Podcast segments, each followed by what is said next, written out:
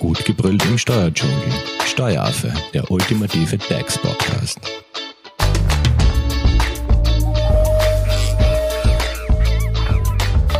Hallo und herzlich willkommen beim Steueraffen. Selbstständige müssen sie machen, Unternehmer müssen sie machen. Wir reden von der Einkommensteuererklärung. Und zwar hat sich da ja jetzt durch die ganzen Covid-19-Förderungen einiges getan. Und welche Tipps für die Veranlagung 2020 ähm, ihr wissen solltet, das verratet euch unser Experte Thomas Bock. Er ist Steuerberater bei der Hofe Leitinger Steuerberatung. Hallo Thomas. Hallo Simone.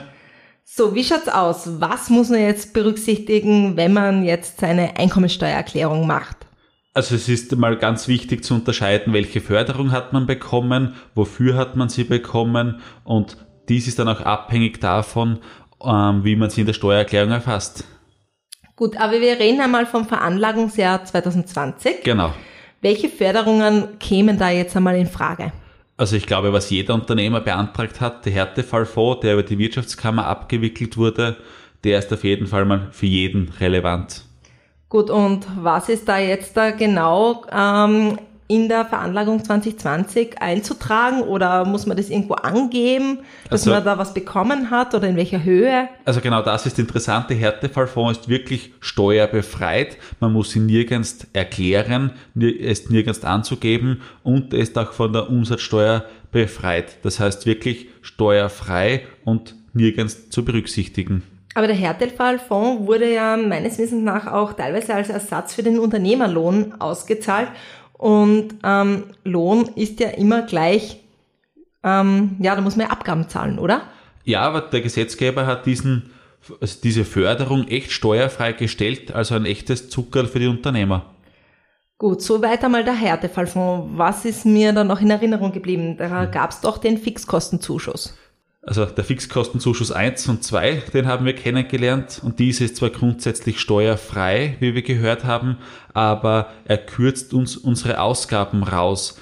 Das heißt, im Ergebnis, wenn man den Fixkostenzuschuss in den Erlösen lässt und die Aufwendungen in den Aufwendungen drinnen lässt, die Ausgaben beibehält, dann werden diese quasi automatisch raus neutralisiert. Wichtig ist nur der Unternehmerlohn, der ist tatsächlich steuerfrei und ist bei den Einnahmen herauszurechnen.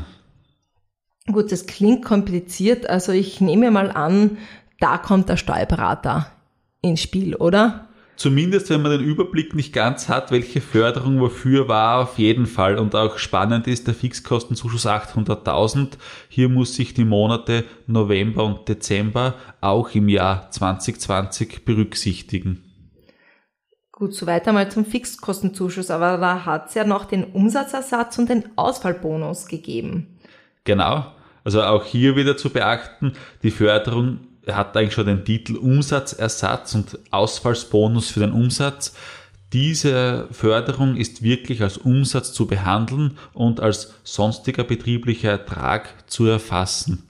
Das heißt, er ist steuerpflichtig? Genau, aber nur in der Einkommensteuer, in der Umsatzsteuer nicht, da all diese Förderungen gemeinsam haben, dass hier keine Gegenleistung anfällt. Der Unternehmer erhält es ja einfach so und daher sind diese alle umsatzsteuerfrei.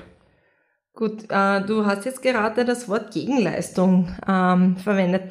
Was, was ist hier jetzt dann noch im Sinne von ähm, Steuern zu beachten? Weil es hat ja noch ähm, weitere Zuschüsse gegeben. Ja, genau. Also die Gegenleistung ist vor allem für die Umsatzsteuer wichtig, dass hier diese nicht umsatzsteuerbar sind und auch zu erwähnen ist, dass im Steuerrecht Förderungen immer in diesem Jahr zu berücksichtigen sind, für die sie in Anspruch genommen werden können oder für die sie getätigt werden. Das heißt auch ein Fixkostenzuschuss 1, ein Ausfallsbonus für den Dezember, ein Umsatzersatz für Dezember. Diese sind alle im Dezember zu berücksichtigen und in der Erklärung 2020 unabhängig davon, wann ich sie erhalte. Also hier wird das Zufluss-Abflussprinzip der Ein- und Ausgabenrechner durchbrochen. Genau, weil da wollte ich gerade fragen, weil wenn ich jetzt für Dezember den Fixkostenzuschuss beantragt habe oder einen Umsatzersatz oder Ausfallbonus war mhm. ja für Dezember 2020 möglich, Teilweise ist es recht flott gegangen und die Unternehmerinnen und Unternehmer haben das gleich bekommen, aber manchmal ist eben der Zuschuss erst im Jänner 2021 an den Unternehmerin, äh, an die Unternehmerin oder an den Unternehmer geflossen. Das heißt aber immer für die Veranlagung 2020 zu berücksichtigen. Genau, also solange man nicht alle Förderungen beantragt und erhalten hat, kann man eigentlich die Steuererklärung 2020 nicht abgeben, da diese, auch wenn sie im Jahr 22 zufließen, es ist aber der Fixkostenzuschuss 1, der für das Jahr 2020 ausbezahlt wurde, oder ähm, beantragt wurde, ist der im Jahr 2020 zu berücksichtigen. Thomas, und äh, es hat ja da ja auch noch die Möglichkeit dieser Kleinunternehmerpauschalierung gegeben. Ähm, was hat es jetzt damit auf sich? Also hier ganz interessant, hier ist dem Gesetzgeber eine kleine Lücke entstanden quasi. Er hat hier recht genau definiert, dass der Gewinn die, die Umsätze minus den sogenannten pauschalierten Betriebsausgaben sind. Und hier haben wir bereits gelernt, dass der Härtefallfonds, also der Fixkostenzuschuss und auch der Umsatzersatz, ähm, diese Förderungen nur indirekt ein Umsatz sind und hier muss man eigentlich die Förderungen nicht angeben, was im Vergleich zu einer Ein- und Ausgabenrechnung ein Unterschied ist, denn hier muss ich diese Förderungen erfassen. Okay, und wann darf jetzt diese Kleinunternehmerpauschalierung angewendet werden? Immer wenn ich kleiner 35.000 Euro Umsatz habe, ähm, Umsatz jetzt da wirklich, also meine Leistungserlöse im Inland plus meine Leistungserlöse im Ausland, dann darf ich diese Pauschalierung in Anspruch nehmen. Und hier handelt sich es um ein echtes Wahlrecht. Das heißt, ich kann wirklich mir ausrechnen, was ist günstiger für mich und kann dann je nachdem die Kleinunternehmerpauschalierung beantragen oder ich mache eine vollständige Ein- und Ausgabenrechnung. Und was ist jetzt da der Gewinn?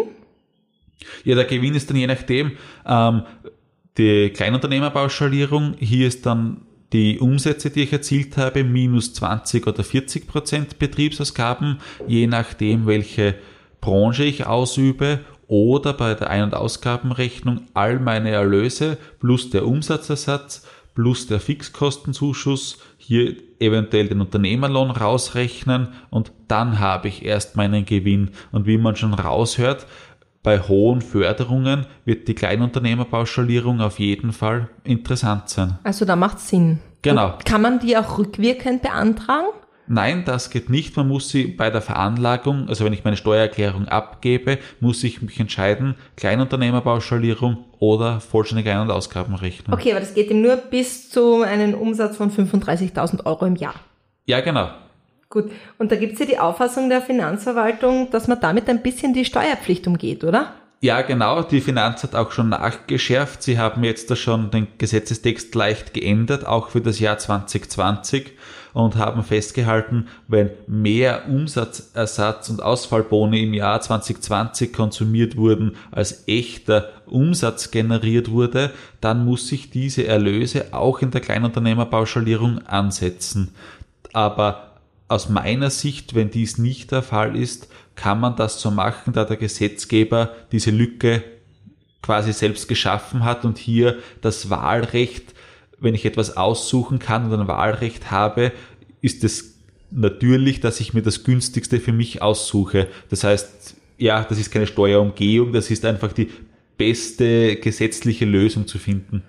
Gut, also wenn sich schon eine Lücke auftut, dann soll man die auch nutzen, wenn es einen, also wenn es für ein Unternehmen Sinn macht. Genau, also auf jeden Fall nutzen, wenn es sich die Chance auftut. Und ja, im 21er Jahr hat der Gesetzgeber das dann schon wieder geschlossen. Das heißt, wirklich im 20er Jahr nutzen, wenn es geht und ja, Steuern sparen. Ja, und wenn man sich jetzt dafür diese Kleinunternehmerpauschalierung entscheidet, äh, muss man die jetzt, also wie bei der Kleinunternehmerregelung, also mehrere Jahre oder kann man das immer pro Jahr entscheiden? Nein, das ist wirklich pro Jahr in der Einkommensteuer.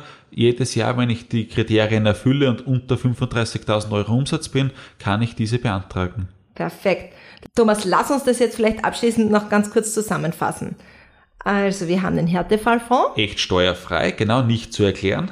Dann haben wir den Fixkostenzuschuss 1 und 2, beziehungsweise Fixkostenzuschuss 800.000. Genau, ähm, grundsätzlich steuerfrei, jedoch müssen die Ausgaben neutralisiert werden, die gefördert werden. einzig und allein der Unternehmerlohn ist wirklich steuerfrei. Dann haben wir den Umsatzersatz bzw. den Ausfallbonus, Genau, echter Umsatz ist steuerpflichtig. also einkommensteuerpflichtig. Genau. Und dann haben wir noch äh, die Möglichkeit der Kleinunternehmerpauschalierung. Genau. Und beachten muss man noch, den Zeitpunkt des Zuflusses spielt keine Rolle. Wenn der, die Förderung fürs Jahr 2020 besteht, ist sie in diesem Jahr zum Erklären. Perfekt. Hast du noch irgendwelche abschließenden Tipps für unsere Unternehmerinnen und Unternehmer? Eigentlich nicht, man sollte wirklich nur aufpassen, Kleinunternehmerpauschalierung, schauen, ob ich da reinkomme und auch wenn ich eine echte E&A-Rechnung machen muss, die vollständige Ein- und Ausgabenrechnung, ja, aufpassen, dass keine Förderung unter den Tisch fällt und nicht eine Förderung, die steuerfrei ist, wie der Härtefallfonds reinrutscht. Perfekt. Wenn es jetzt dazu Fragen gibt, Thomas, wie erreicht man dich am besten? Also graz.hoferleitinger.at oder natürlich über unsere Online-Medien. Genau, ihr findet den Steueraffen nämlich auf Facebook und auf Instagram. Ihr könnt uns da gerne eine Nachricht hinterlassen. Wir leiten die sehr gerne an Thomas weiter. Und wenn ihr keine Podcast-Folge mehr verpassen wollt, dann abonniert doch den Steueraffen in eurer favorisierten Podcast-App. Danke Thomas an dieser Stelle für die Tipps für die Veranlagung 2020 Sehr gerne. und Dankeschön an euch fürs Zuhören. Tschüss! Das war Steueraffe. Gut gebrüllt im Steuerdschungel. Jetzt abonnieren auf iTunes, Soundcloud und Spotify. Ihr wollt noch mehr zum Thema Steuern wissen? Dann geht auf www.steueraffe.at.